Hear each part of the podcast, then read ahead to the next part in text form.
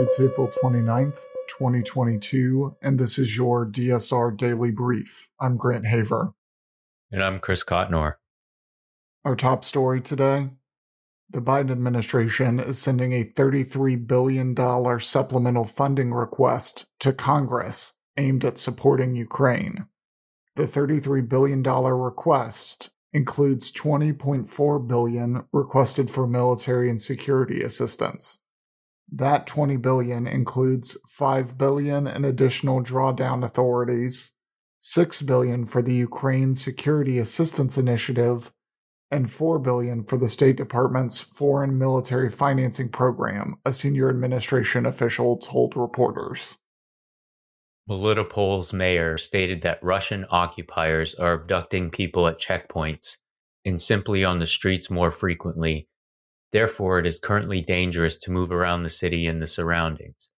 He said, quote, two weeks ago, they had started offering them to join the Russian army, and today they are kidnapping at checkpoints and taking them in an unknown direction. People are being held in inhumane conditions in the basements. I think they want to use them as an exchange fund or as cannon fodder to take part in operations during the war with Ukraine. UN Secretary General Antonio Guterres visited Kiev this week, and shortly after a press conference in Kiev, two missile strikes reportedly rocked the capital, leaving at least one dead and several injured. While in Kiev, Mr. Guterres announced that cash assistance was being expanded and the UN is distributing 100 million per month, aiming to reach 1.3 billion people by the end of May and 2 million by August. Over 40 people were injured in fresh clashes between Israeli police and Muslim worshippers at the Al Aqsa compound, the Palestinian Red Crescent said on Friday. Israeli police said forces entered the compound and deployed riot dispersal means after people gathered at the mosque grounds began throwing stones and fireworks toward the nearby Western Wall. With Ramadan drawing to a close, tens of thousands of Muslim worshippers are expected to gather at the Al Aqsa later on Friday. Canadian health officials have removed a ban on blood donations from men who had sex with another man within three months of giving blood. Canada's ban was first put in place in 1992 as a measure to prevent HIV from entering the blood supply and was a ban for life, but was later reduced to three months over the intervening decades. Facing a blood shortage due to the coronavirus pandemic, the US reduced its celibacy requirement for men who have sex with men from one year to three months in October 2020. The UK, France, Greece, Israel, Hungary, Denmark, and Brazil all lifted restrictions recently. In my opinion, the US needs to join this list of nations and end our discriminatory policy preventing sexually active men who have sex with men from donating. Poll showed this morning that Sinn Féin holds a six point lead with less than a week to go before elections in Northern Ireland as they seek to become the first Irish nationalist party to win the most seats in the British run province's regional parliament.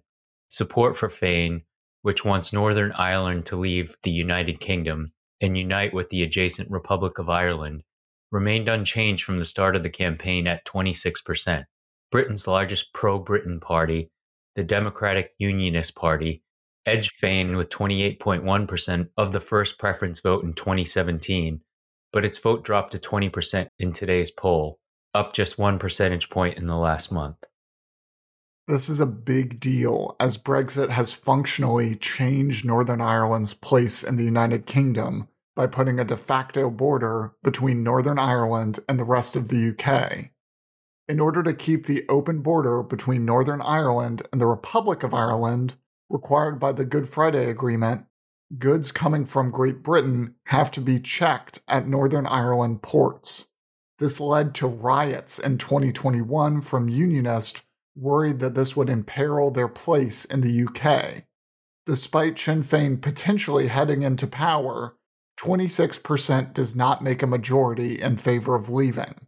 As the Scottish National Party shows, Wanting to break away from the UK and doing it are two very different things.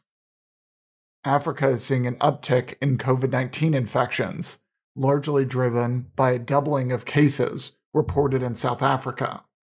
Africa has been experiencing a lull in COVID cases, but last week, cases started to pick up in South Africa, the country that has recorded the most infections and deaths in Africa to date.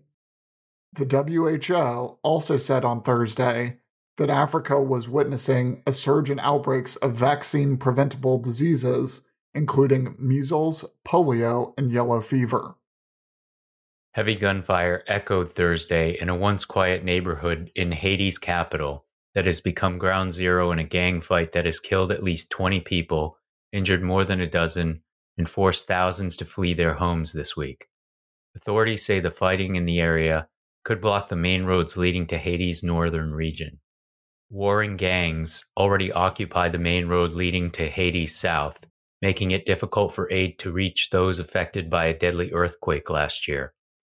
The administration of Prime Minister Ariel Henry has struggled to improve security, even as it gets help from the international community to boost an understaffed and underfunded police department.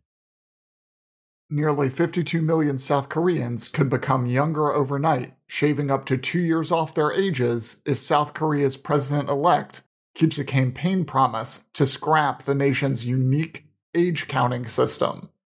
South Korea's system counts age in three ways. In the most widely used method, often simply called Korean age, people are considered a year old at birth, and they add a year to their age every January 1st. This means that somebody born on December 31st would be considered two years old the very next day. That's all the news we have for you this week. Be sure to rate, review, and subscribe so that more people can find the show. If you have a tip, topic, or correction you'd like to flag for us, please email us at daily at thedsrnetwork.com. Members of the DSR Network will receive an evening newsletter version of the DSR Daily Brief. So go to thedsrnetwork.com and become a member to make sure you never miss any of our analysis. If you want more in depth discussion of these issues, tune into our sister podcasts on the DSR Network. Stay safe and stay tuned to the DSR Daily Brief.